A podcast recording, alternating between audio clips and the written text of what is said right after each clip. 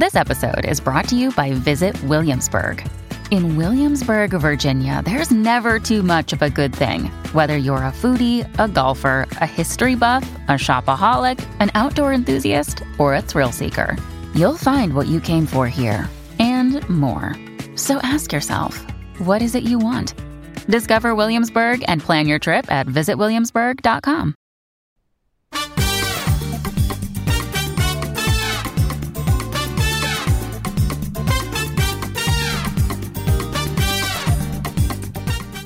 Hello, Get Booked listeners. Welcome to The Hand Sell, a special weekly installment of Get Booked that's all about books that we just can't resist shouting about. This is Amanda Nelson, and today's Hand Sell is The Premonition by Michael Lewis. Let's hear from our sponsor.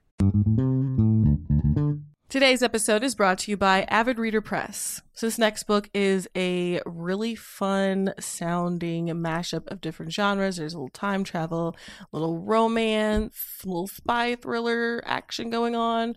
So, in the near future, a civil servant is offered the salary of her dreams and is shortly afterward told what project she'll be working on. A recently established government ministry is gathering quote unquote expats from across history to establish whether time travel is feasible for the body, but also for the fabric of space time. This is an exquisitely original and feverishly fun fusion of genres and ideas. The Ministry of Time by Kaliane Bradley asks, What does it mean to defy history when history is living in your house? Kaliane Bradley's answer is a blazing, unforgettable testament to what we owe each other in a changing world it kind of gives Outlander meets Cloud Atlas, or If the Time Traveler's Wife was written by Sally Rooney or Colson Whitehead. Make sure to check out The Ministry of Time by Kaliane Bradley. And thanks again to Avid Reader Press for sponsoring this episode. Today's episode is brought to you by Thirsty by Jas Hammonds. College student Blake and her girlfriend have one goal join the exclusive sorority that promises connections to a network of trailblazing women of color. Now, Ella's acceptance is a sure thing. She's a daughter of a Serena Society alum. After all, Blake, on the other hand, lacks Ella's pedigree and her confidence. Luckily, though really unluckily, she finds courage at the bottom of a liquor bottle.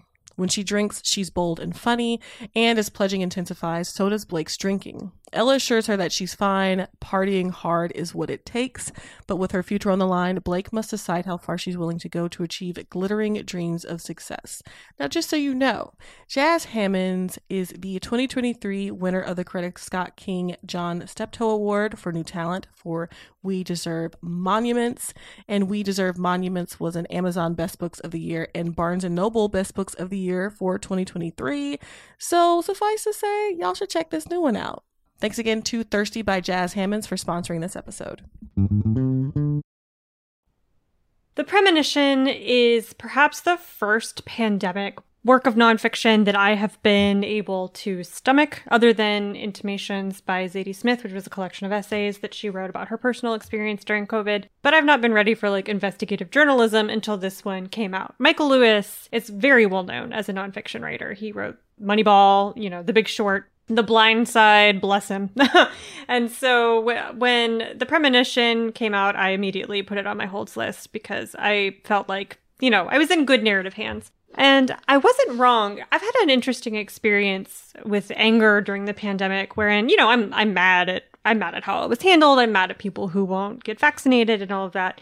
But the reaction the bungling right of the entire thing wasn't that shocking. I feel like anybody who's paid a lot of attention to politics over, you know, the course of the lifetime of the generation of millennials, I don't know that you could claim being really surprised by how it was bungled.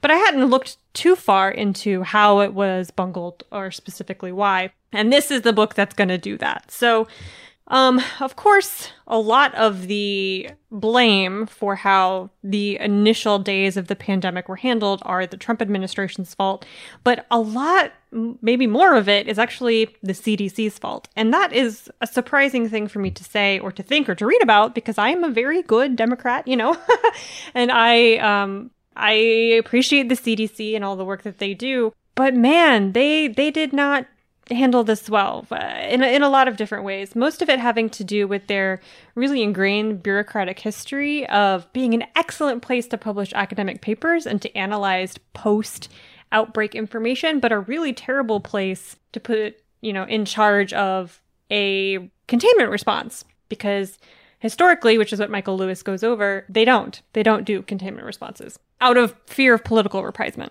And so he goes through, you know, the the history of the CDC, the documents about their response to the pandemic, the documents about the Trump administration's response to the pandemic. And you know how you have that feeling, well, we all did, that there was really no adult in charge, that the press conferences that the president was giving in 2020 were just a circus, that nobody seemed to know what was going on, that nobody was tr- actually looking at the data, that nobody was actually tracking cases. That was all true. Um, the CDC was not tracking cases at first on purpose because they were trying very hard to avoid using the having to end up using the word pandemic. And so there was there was no adult in charge except for a small group of public health officials and doctors who got together during the Bush administration the W, the second Bush uh, administration, when the, when George W. asked them to to put together a pandemic response because of a book that he read about the 1918 flu that kind of spooked him.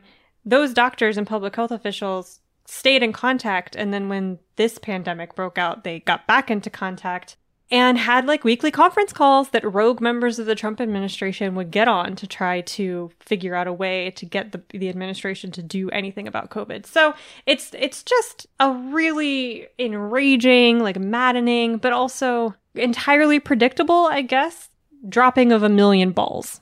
And if you are ready, if you are ready to look at how we got to the place that we are now, how we got to the politicization of the CDC and therefore the politicization of a pandemic, I think that this will give you your answers. And I don't mean to entirely crap on the CDC here.